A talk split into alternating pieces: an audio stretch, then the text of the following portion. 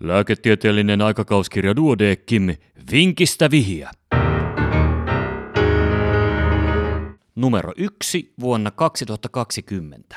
Syöpäpotilaan neurologiset oireet. 58-vuotiaalla miehellä oli viisi kuukautta aiemmin todettu paikallisiin imusolmukkeisiin levinnyt peräsuolisyöpä, joka oli hoidettu kirurgisesti. Käynnissä oli liitännäishoito oksaliplatiinin ja kapesitabiinin yhdistelmällä. Hän sairasti kaksisuuntaista mielialahäiriötä, jonka lääkityksenä olivat natriumvalproaatti eli valproiinihappo 1800 mg kerran vuorokaudessa ja ketiapiini 400 mg kerran vuorokaudessa.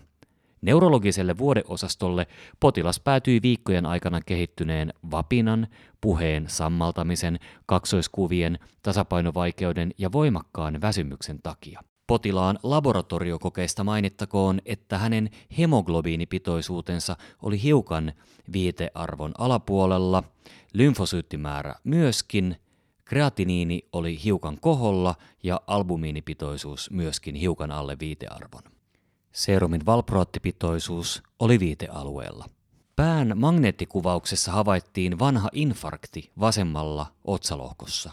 Kasvaimen etäpesäkkeitä ei havaittu. Potilaalle suunniteltiin aivoselkäydinnestetutkimusta keskushermoston tulehduksen ja paraneoplastisen neurologisen oireiston mahdollisuuden takia. Tutkimusta ei kuitenkaan ehditty tehdä, sillä sitä ennen yksi laboratoriokoe johti diagnoosiin. Ja vastaus seuraa hetken kuluttua.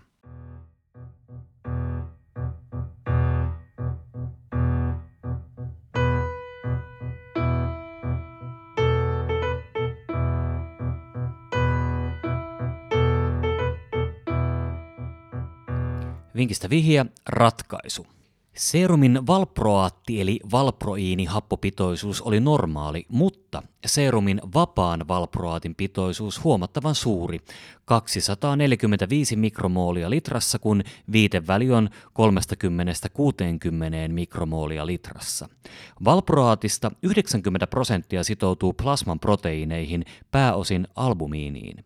Mahdollisesti syöpätaudin tai sen hoidon vuoksi potilaan plasman albumiinipitoisuus oli huomattavan pieni. Ja kun kantajaproteiini puuttui, valproaatti olikin pääosin vapautunut sidoksistaan ja aiheuttanut valproaattimyrkytyksen. Oireet korjaantuivat, kun valproaatti purettiin asteittain. Valproaattipitoisuus tarkastetaan yleensä vain hoidon alkuvaiheessa ja annoksen muuttamisen yhteydessä, mutta ei pitkäaikaisen lääkehoidon seurannassa. Vapaan osuuden mittaamista suositellaan, mikäli potilaan albumiinipitoisuus on pieni tai epäillään lääkeaineiden yhteisvaikutusta. Tutkimus on hyvin edullinen ja helposti saatavissa. Ja tämänkertaisen vinkin oli kirjoittanut Tuo Annanmäki Jorvista.